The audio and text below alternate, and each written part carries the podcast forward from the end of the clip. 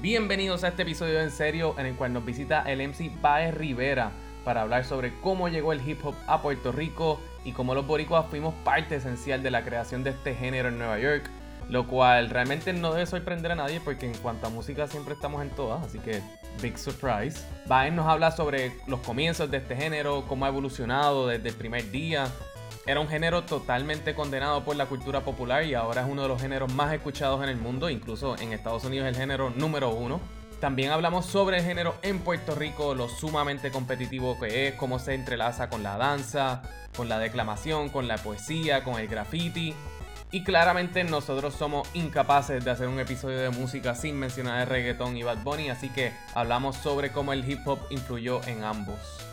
Pueden seguir a MC Baez Rivera en su cuenta de Instagram, Baez Rivera. Y a nosotros nos pueden seguir en nuestras redes Facebook, Instagram, Twitter, en Serio Pod. Y ahí nos pueden escribir cuál es su artista favorito de hip hop. Eso es un tema que siempre es súper controversial, pero queremos saber la opinión de ustedes. Nuevamente yo no estuve en este episodio porque el día que se grabó estaba enfermo, así que está Miguel y Juan hablando con el MC Baez Rivera. Recuerda que se pueden suscribir a este podcast en Apple Podcasts, Spotify, Stitcher, Podbean, la plataforma que usted prefiera. Y recuerde visitar en seriopod.com para que puedas encontrar todos nuestros episodios viejos, las tangentes y todo lo demás. También Juan y yo estuvimos recientemente en De la Baqueta Pod, así que si quieren escuchar 20 minutos sólidos de nosotros dos hablando mierda de Miguel porque nunca llegó al episodio, lo pueden buscar De la Baqueta Pod. Ahora, disfruten el episodio 265 del serio. Chuli,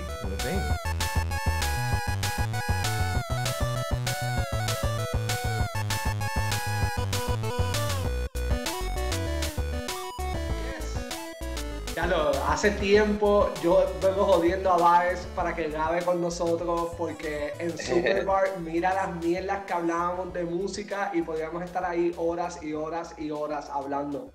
¿Tú te acuerdas, Baez? Seguro, las super conversaciones.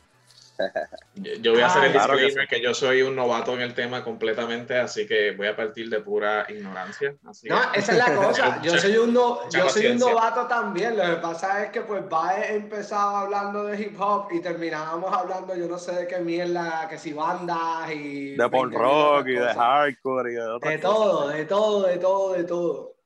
Pero vale, vamos a hablarle aquí de hip hop. Para eso fue que te trajimos. Tú eres uno de los duros.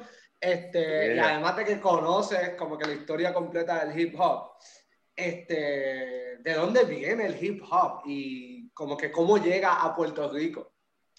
Mano, pues en verdad está cabrón porque el hip hop, eh, los puertorriqueños son parte, parte esencial en el hip hop, en la creación del hip hop, punto.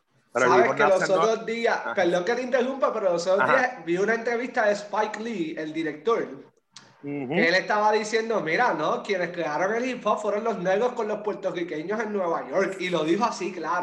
puertorriqueños y negros. Es la verdad, la, la, entrevista creo que era con Fat Joe, estaban hablando y eso es cierto. Aquí, aquí Bosta Rhymes lo dijo también, el Choliseo. En un evento que hubo después de, que fue después del huracán María, que fue un super concierto que se dio como en una semana que para mí eso fue lo único bueno que trajo el huracán. y Costa Rica también lo dijo. Lo dijo igual que, que, los puertorriqueños son parte esencial en, el, en la creación del hip hop y cómo, cómo, se, cómo pasó. ¿Y cómo, te, pregunto. Te pregunto, ¿cómo para, como ¿para qué año fue que se formó, este, se empezó a formar estos movimientos? El, el hip hop empezó como que a mediados de los 70, como que empezó ya a formarse un poco y obviamente los puertorriqueños tiene que ver porque el, hip hop nace en Nueva York, especialmente en el área, especialmente en el sur del Bronx. Este, y pues obviamente pues por la cantidad de puertorriqueños que estaban en ese momento en Nueva York y que siguen estando, ¿verdad? Pues por eso fueron parte fundamental. Pero el hip hop nació algo bien, algo bien espontáneo, ¿entiendes? Pero básicamente se le da, se le da, el padre del hip hop, por lo general, es la gente este, reconoce a DJ Cool Herc, que era un DJ de ascendencia jamaiquina, pero criado en Nueva York, y este tipo empezó a hacer estos parties, con estos, tú sabes, estos parties semi-underground, él tenía su sonido, era DJ, mano, y literalmente era pinchando discos, poniendo discos, y ahí que surge, surge lo que eran los breakbeats, Que es como ¿Qué, que, es un breakbeat? ¿Qué, ¿Qué, es eso? ¿Qué es eso? ¿Qué es eso? Este, básicamente esto, esto, estos DJs, especialmente él, este, pues tenía, por ejemplo, tenía un disco dos veces y ellos marcaban el disco, ellos marcaban eh, la parte instrumental, una parte instrumental esencial del disco, ellos la marcaban. Entonces tenía el mismo disco dos veces y pues de momento lo estaba tocando en el, en el plato izquierdo, sonaba el breakbeat y lo tenía puesto también en el derecho y lo que hacía era un loop, lo que hacía era repetir y repetir y repetir y ahí se forma un ritmo. Entonces de momento pues contra, empiezan, empieza el baile ¿entiendes? Y de momento llega un rapero, alguien viene y agarra un micrófono y, déjame, déjame juntar palabras con palabras. Déjame juntar palabras con palabras, que aquí yo puedo cantar, aquí yo puedo decir algo. Y también, pues, el movimiento de la poesía también se juntó ahí, porque el hip hop tiene cuatro elementos. Por eso, si ustedes escuchan lo que son los cuatro elementos del hip hop, pues son las cuatro, las cuatro, los cuatro artes esenciales, que es el, es el MC, que es el cantante, el que rapea, el maestro de ceremonia, está el DJ, están los, los, los bailarines, los b-boys, y está el graffiti. El graffiti es esencial en el hip hop. En el todo, todo cantante de hip hop es MC. Bueno, e, ese es el término, ese es el término original. En sí significa maestro de ceremonia, master of ceremony. Y yo entiendo que todo rapero, si tú escribes, ¿verdad? Lo tuyo, y, tienes ese don de poder, poder rapear, poder fluir en un ritmo, tienes tu delivery, tienes tu flow, pues sí, se considera un MC. Pero eso se considera rapero como tal. Yo pensaba que el MC era el que improvisaba, este, casi es que se llamaba lo que pasa es que lo, lo, que pasa es que, ¿verdad? Dentro de la rama, pues contra este exacto, un MC pues, debe por lo menos improvisar, tú sabes, porque de eso se trata. El MC es tener el control del público, ese, ese control del crowd, ¿entiendes? Por eso que es un maestro de ceremonia. Porque, ok, por ejemplo, te puedo dar un ejemplo, ya, ya ha pasado muchas veces, imagínate, tú estando en vivo y ahí tienes problemas, el problema con el sonido, ¿entiendes? O sea, de un monitor, ¿y qué tú vas a hacer si tú estás en tarima? Usted tiene que tirar algo, tú rimas, improvisas, te tiras una capela, pones a participar al público, de eso se trata. O tiras el micrófono y te vas cogiendo, que es lo que yo haría. O, o te encabronaría mucho, exacto. Le echan, la, le la culpa a alguien, exacto. pero, pero básicamente eso. Y está cabrón, en verdad. ¿Y cómo, cómo es que, para, porque en verdad yo no sé nada, este, cómo llega a Puerto Rico y cómo es que aquí empieza a crearse o viene directamente de los puertorriqueños en Nueva York que empiezan a exportar eso para acá? Bien, bien, exacto, bueno, exacto, viene, viene de los puertorriqueños de allá. Y aquí ya, pero ya aquí para mediados de los 80, este, ya había como una fiebrecita de gente que venía allá y ellos venían y traían los cassettes de allá, traían mixtapes y escúchate este y escúchate lo otro. Este, y por ejemplo, y, por ejemplo, allá, bueno, se dice que el primer récord en Nueva York fue Rappers Delight de Sugar Hill Gang, que fue en el 79 y ya aquí a mediados de los 80, 84, 85, ya había gente que le estaba metiendo, venían de allá, que no se tardó mucho. Y, por ejemplo, Vico sí, Vico sí tiene, tiene unos cassettes underground, antes de, de que, ¿verdad? De que, de que lo filmaran y pudiera, ¿verdad? Ser un artista, él tenía ya, él ya estaba rapeando por ahí, repartían los cassettes en Puerta Tierra, por ejemplo, y era así, de, de mano en mano. Entonces, la ventaja de un cassette, ¿te acuerdas? Que te daba un cassette y tú venías y se lo grababas a otro pan. Y, ah, y se lo, otro. lo seguía grabando. Y se lo daba al otro y así, mano, y así se corría la música. Sí, yo estaba viendo. en aquel tiempo estaba hablado malo, súper mal hablado, de que súper calle. Yo estaba viendo. Yo estaba viendo por ahí el documental, Yo estaba viendo el documental de Hip Hop Evolution, no lo he terminado todavía. Este, no sabía que. No, sí, está buenísimo, ¿no? Y ah, tú y yo habíamos hablado. Este, ¿Qué qué?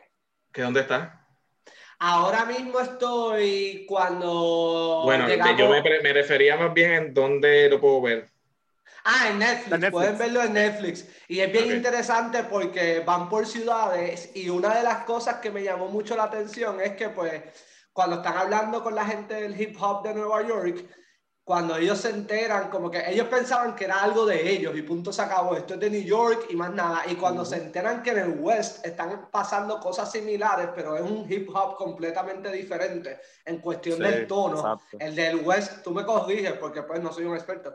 Este, el del West el del West era un poco más agresivo, más gangsta, más de mafia. El de Nueva York era más como que bailoteo y pues yo soy el mejor rapeando y tenía que ver mucho con lo de ser negro este, y, con derechos civiles también tenía que ver mucho.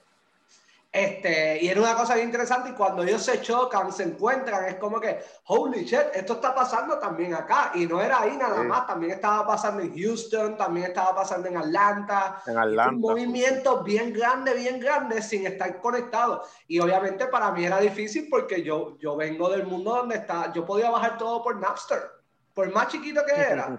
Yo tenía que hacer, está bien, pero yo podía conseguir todo por internet y veía en TV, esa gente no tenía eso. Era como estaba diciendo va eh, era a cassette, eh, cassette y disco y disco. Eso, era, eso es lo interesante del movimiento, que, mano, se formó pulmón, ¿entiendes? Se, empezaron a hacer parties, block parties, o sea, a ver, tú, tú puedes buscar en internet y en las canchas, este, salía un DJ con dos tocadiscos, con un mixer malo, tú veías con par de abanicos, para que el equipo no se calentara, ¿entiendes? Y tú veías la gente compartiendo y empezaban a bailar y, mano, y todo surgió, surgió de esa manera. Eso está bien, obviamente, Sí, mano, y, y, las influencias de esa gente, ¿entiendes? Porque era, eran los discos estos de, de soul, o sea, por ejemplo, James Brown es una influencia para todo el mundo en el hip hop, porque James Brown tenía un delivery brutal y James Brown bailaba, ¿entiendes? Y ahí tú ves que que los chamaquitos empiezan como que a, a influenciarse por los pasos de él, entonces empiezan a crear unos movimientos y el hip hop fue una fiebre bien demente y es en todo, mano, porque salió el baile, si hablamos de la moda, es algo, bueno, mind blowing completamente, como, como, como todo eso, de momento todo el mundo rapeaba, ¿entiendes? Y, y ahí... No, sigue, sigue, sigue, va, sigue, sigue, sigue, sigue.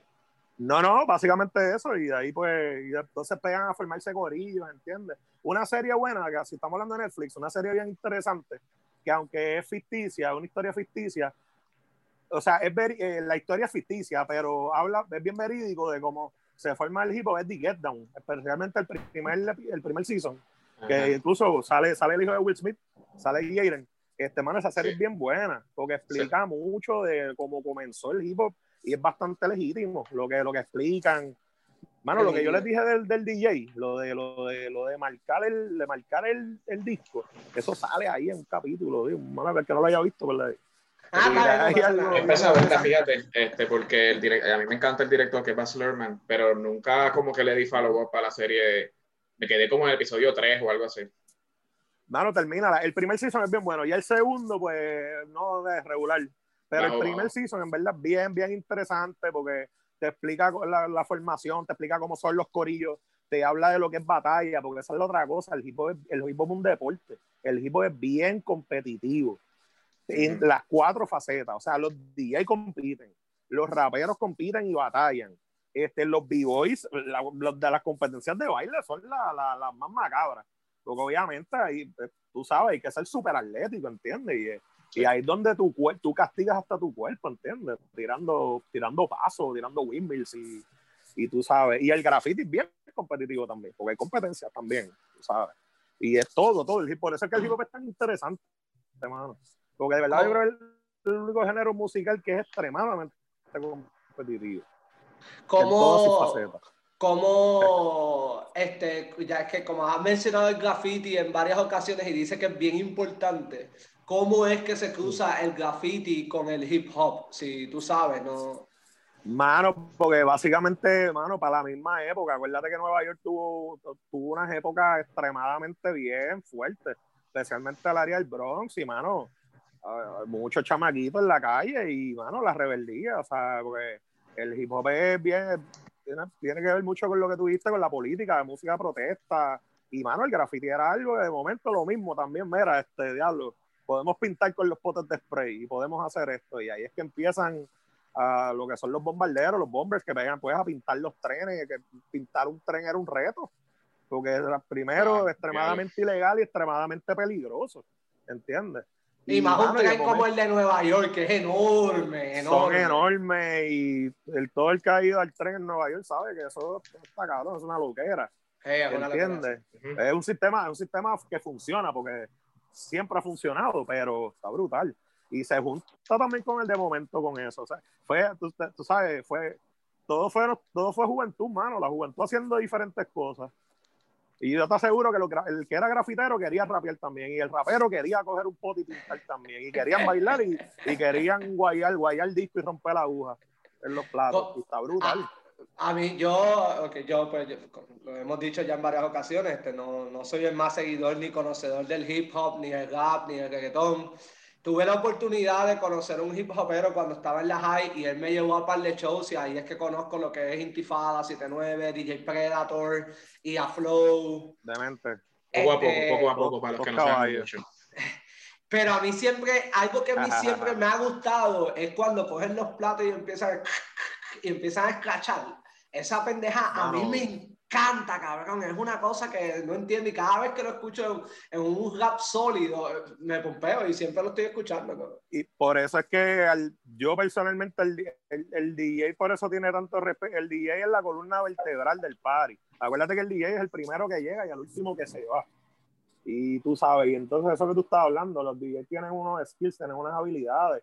Lo que, lo que tú estás diciendo, que es el scratch, que es parte de parte de, de del DJ hacer los machos, mezclar una canción con otra, con los headphones puestos, o sea, tú tienes que tener un sentido musical, tienes que tener un tiempo y sobre todo un conocimiento, tú te tienes que conocer las canciones de rabo a cabo, ¿entiendes? Y, mano, sí, sí, demente, y pues a esa gente que mencionaste, a todos, todos son, todos, todos son panas y colegas, y a todos los respeto mucho, porque aquí, aquí en verdad, aunque la escena hip siempre ha sido bien dividida, porque como te digo, es bien competitiva, pero siempre aquí ha habido un talento y algo que tiene el puertorriqueño y, y mano, y, lo, y en cualquier género. Vamos a hablar del hip hop y de, pues, podemos hablar de hip hop, de reggaetón, de trap, podemos hablar de salsa, podemos hablar de todo. Mano, el puertorriqueño tiene un flow y un delivery que, por ejemplo, te escuchas, yo puedo escuchar a los raperos dominicanos que están súper bufiados y que tienen su movimiento también, pero tú sabes que es dominicano, ¿entiendes? Y lo mismo con unos raperos españoles, pasa también los raperos cubanos, que son excelentes, pero, mano, el puertorriqueño suena bien diferente en los flows, o sea, tú escuchas, lo mencionaste, 7-9 suena a su manera, y el flow suena a su manera, eh, otro Velcro también, que es tremendo rapero, aparte de que es DJ, lo y DJ también. Pero, exacto, DJ también, y productor también y todo, este, pero también tiene su flow, entonces eso es lo que, eso es lo que identifica, yo sueno a mi manera, Negro González suena a su manera, este, y eso es lo que te explico, que el puertorriqueño tiene su, su, su flow, mano, su estándar. Y, y, no sé si es verdad, como tenemos nosotros, somos una esponja que absorbemos muchas cosas. ¿Entiendes? Y yo creo que eso, que nosotros incorporamos, el, puertorriqueño, el puertorriqueño de momento te mete, está rapeando y de momento te mete tres barras en inglés o en español y de momento vuelve y te rapea en español y queda bien. Pero a otra gente lo trata y a lo mejor son charros, ¿entiendes? Y yo pienso que en eso somos bien especiales de que todos tenemos nuestro estilo y, y, eso está bien nítido. Y eso es lo más nítido del hip, la originalidad y la, la, espontaneidad de todo el mundo y, de lo que, y lo que vas a decir, que hablamos de todo. Puedes rapear de lo que sea, mano. Y, y, la, y, a mí lo que me sorprendió mucho viendo esto es la, la capacidad que tienen de mezclar tantos géneros musicales en uno y lo convierten en uno. Es una cosa bien cabrona porque tú puedes escuchar rock, puedes escuchar jazz, puedes escuchar blues, puedes escuchar soul, puedes escuchar hasta salsa mezclado con hip hop. Este, y es una cosa. Mira, lo, de lo más, lo más lindo del hip hop y a mí que me fascina, mano, es el sample, el sampleo. Mano, ¿cómo, cómo ¿Qué es sampleo? ¿Qué es el sampleo? ¿Qué es el sampleo? Ok, exacto. Mira, pues el, de la misma manera que de la misma manera que en el hip hop, este, poniendo de otra gente, cogían un breakbeat y escuchaban este, este pedazo de batería sonando y volvían y lo ponían, pues entonces así mismo empezó la producción, así mismo empezó los muchos DJs se convirtieron en lo que llaman beatmakers, empezaron a hacer ritmo y el sampleo significa, mira, un ejemplo básico y lo pueden buscar en, está en YouTube, por ejemplo, un, una canción bien conocida, La Murga. Tú sabes la murga, ah. pa, pam, pam, pam, pa, pam, pam, pam, pues ese pedazo tú lo cortas, tú, el productor viene y lo coge y de momento le añades una batería a ese pedazo, le añades un bajo, una línea de bajo, le puedes añadir otras instrumentaciones y terminas haciendo una pista. Pero esa pista la hiciste de otros pedazos de canciones que ya son existentes. Y de ahí viene el sample. Y ahí viene, y ahí, viene, y ahí es lo que llaman los beatmakers y los productores. Y de ahí es que sale. Entonces el hip hop es a base de samples. Por eso lo que dice Juan es bien cierto, que mano, los productores, los beatmakers samplean todo pueden samplear un disco de jazz, un disco de blues, un disco de soul y R&B, pueden samplear un disco de rock de Black Sabbath, pueden samplear lo que sea y terminan haciendo una canción. Y con un sample, por ejemplo, pueden picotearlo de diferentes maneras y pueden hacer ocho ritmos diferentes con el mismo sample. Y eso es lo que es bien nítido del hip hop, mano, de que tú a veces te escuchas esta canción, te escuchas esta pista de Kanye, de Jay-Z, de quien sea, y de momento tú te quedas, coño, pero eso es como que yo lo escuchaba en otro lado. Y mano, fue que lo ampliaron de otra canción, de otro disco. Y eso ha traído un montón de problemas legales después. Pero sí, en aquel momento, sí, pero lo nítido del sample, por ejemplo, los productores y los, los beatmakers y los coleccionistas de discos, yo colecciono discos, a mí me encanta. A mí tú me llevas un pulguero que haya disco, yo tengo mis spots de comprar el disco. Yo no soy DJ ni productor ni nada, pero sí tengo mis turntables y me encanta escuchar música. Yo me puedo poner y escuchar música y, y para mí soy feliz. Y, mano, tú sabes lo nítido que es DJ al buscar disco, que tú te das conocimiento de música y, mano, conseguiste este disco por dos y tres pesos y tú dices, este disco está bien cabrón y lo compré por dos pesos. Pues los productores hacían lo mismo, ellos digiaban, lo dicen digging, excavar, diguiar, y ellos buscaban discos, pero por lo general ellos buscaban discos y a veces compraban cosas que ni sabían qué eran. Y en, mano, en los 60, 70, 80, mano, la música era tan amplia y tan amplia y salía tanto grupo que a veces no pegaba. A veces eran artistas y grababan uno o dos discos y no pegaban. Pero, mano, la musicalización de Seisco estaba bien cabrona y venía este productor y diablo, encontraba este disco y miraba para atrás, diablo, espérate, mira, el aquí tocó batería este tipo o el bajo lo hizo este tipo y se llevaba el disco y cogían el disco y pegaban a escucharlo y pegaban a sacar parte.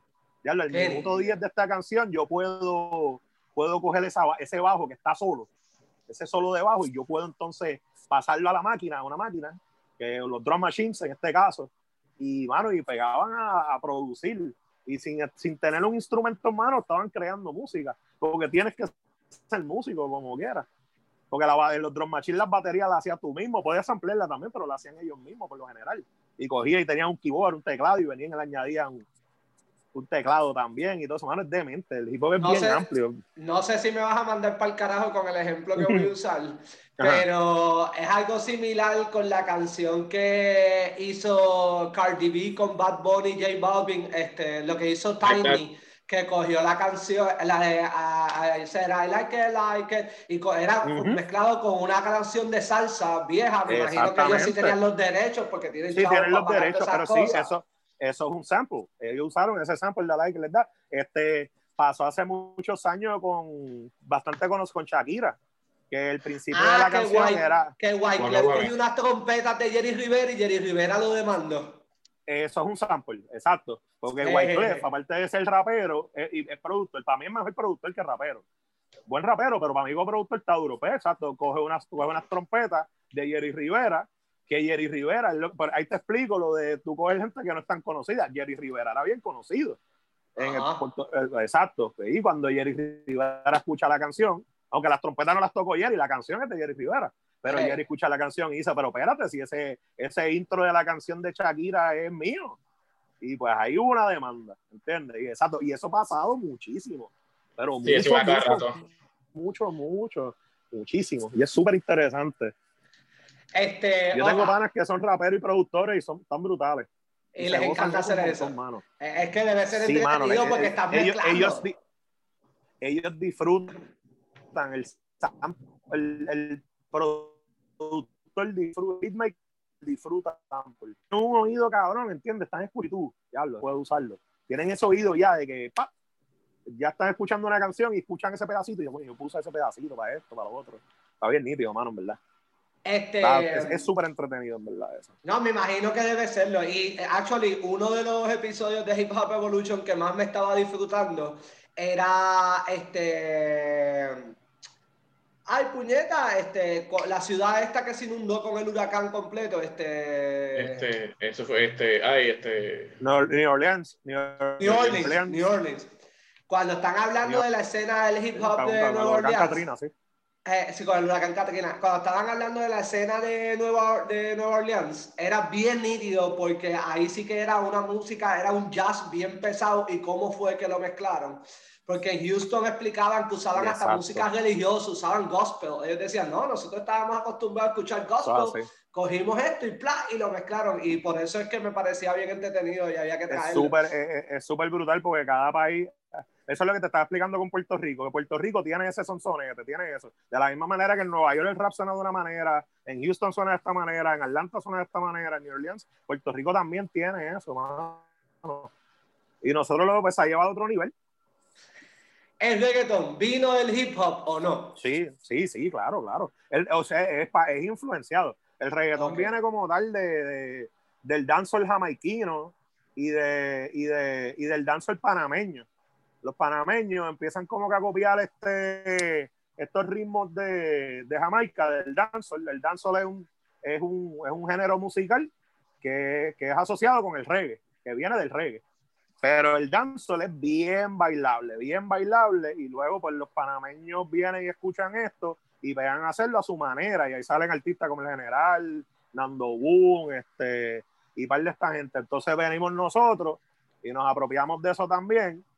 Y, mucha, y, y pegamos a copiar, porque muchas, literalmente muchas de las canciones era la misma canción de dancehall y venía alguien aquí y la, y la cantaba en español la hacía su propia letra en español, pero con el mismo flow, con el mismo delivery y básicamente hasta con el mismo ritmo. Y, pero entonces, ¿qué pasa? Pues nosotros lo seguimos llevando a otro nivel. Pero ¿qué pasa? Dentro ahí tienes que rapear porque ellos rapeaban. ¿Entiendes? Y ahí es que nosotros lo llevamos a, otro nivel y lo hicimos a nuestra manera y sale la palabra reggaetón que sale de aquí. El, término reggaetón es, de, es de aquí. Este, a mí una vez me regañaron. Pero, mano, lo llevamos de otra manera. No, y, lo llevamos bien cabrón, mira dónde estamos ahora mismo. A mí una vez me regañaron porque dije, no, porque el reggaetón viene de hip hop y ahí me, la persona que me introduce a este mundo del hip hop cuando yo era un chamaquito, pues me dijo, bueno, tú me perdonas, pero yo sí sé de esto y no, viene de Panamá ya, me dio el background de lo de Panamá y todo eso. sí, lo que, te, lo que te estoy diciendo, exacto, eh. pero, pero, pero sí, literal, pero tiene influencia de hip hop porque él, rapeado, aquí rapeado, es rap, es rap, o sea, el término de tu de tus trucos, tú puedes rapear encima de una bachata y de un merengue y estás rapeando, estás rapeando, ¿entiendes? Pero con otro género musical, pero tú, la manera de tu cantar es rap, el delivery que tú tienes ¿eh? es rapeando. Entonces nosotros pues lo llevamos, tú sabes, esta manera, eh, este, lo llevamos a otro nivel. Este, cuestión, yo pienso que en verdad, cuestión de letra, pues el puertorriqueño está duro, en verdad, o sea, y... ¿Quién es?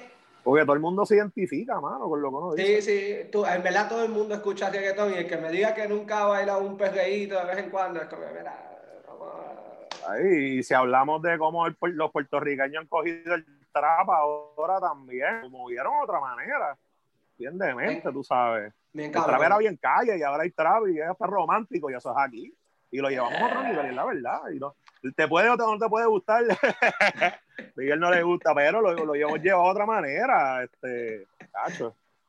Yo de lo que yo de lo que me, de lo que sí me acuerdo, yo no sé si eso tiene que ver también con, con lo de género, era cuando yo era cuando yo era chamaquito, que hacíamos lo de los cassettes, pero lo que escuchábamos era lo que se decía que era rap underground.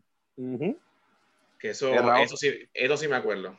O sea, era DJ Playero, Dinoy, Chiclín, Estefano, todos esos DJs. Era lo mismo, mano, eso eran mixtapes. O sea, los, los discos de Playero, tú sabes que eran por número, eran porque eran mixtapes que se hacían en la calle. Y para el 37, 38 fue que se vino a comercializar.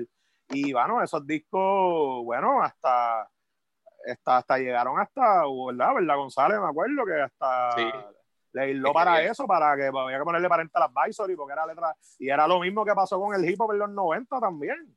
Eso te iba a decir que, eso te iba a decir porque era bien curioso que tanto allá como acá se formó este movimiento de, no, esta música es del diablo, pecaminosa, y, y trataron de censurarla, y es como que la libertad de expresión se les olvidaba para el carajo ahí.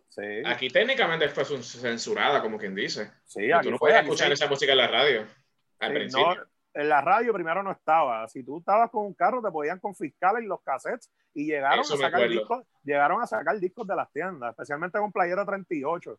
Que si se acuerdan, la portada, la portada, de Playero 38 era un graffiti también, de que todo va conectado.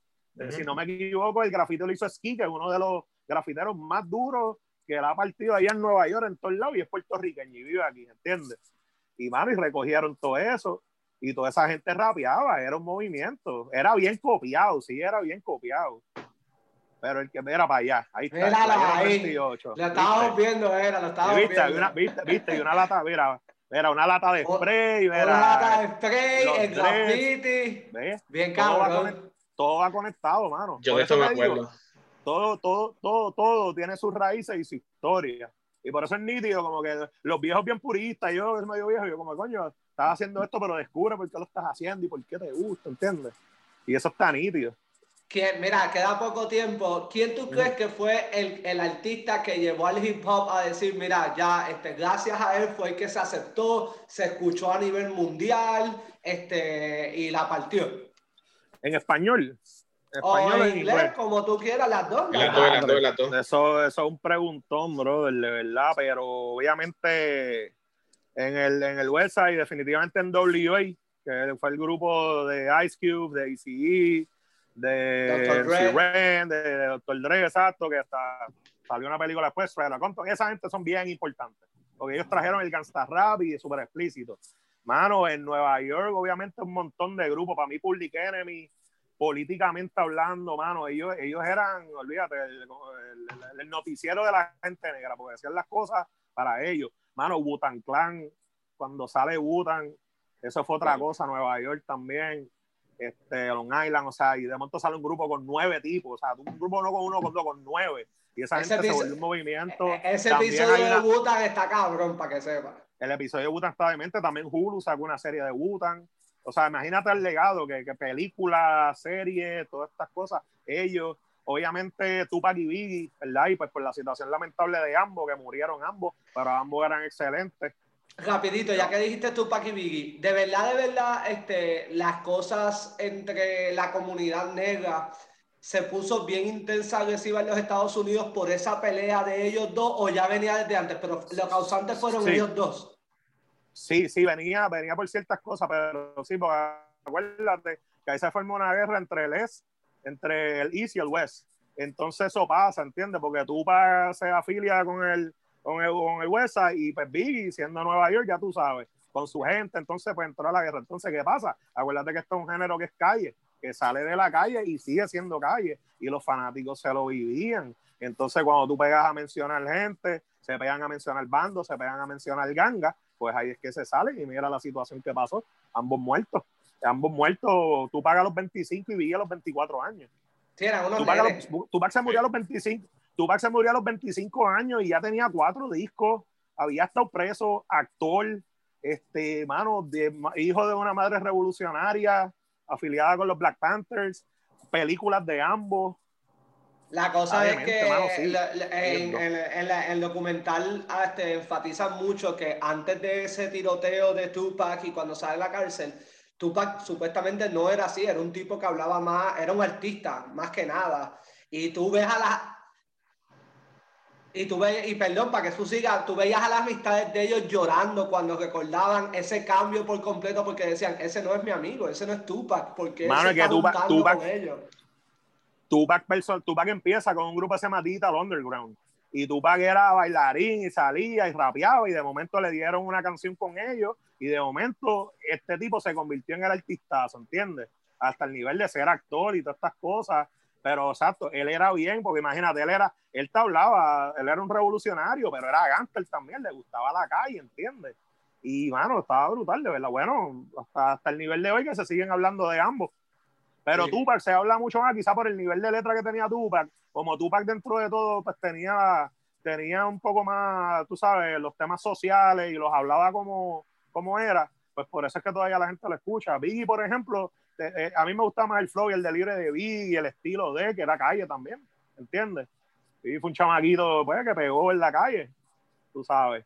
Pero sí, mano, son esos, esos dos son bien, bien influenciados. Y, mano, en español Vico, ajá, y en español Vico sí, hay que, hay que mencionarlo porque fue, fue de los primeros que lo hizo, mano.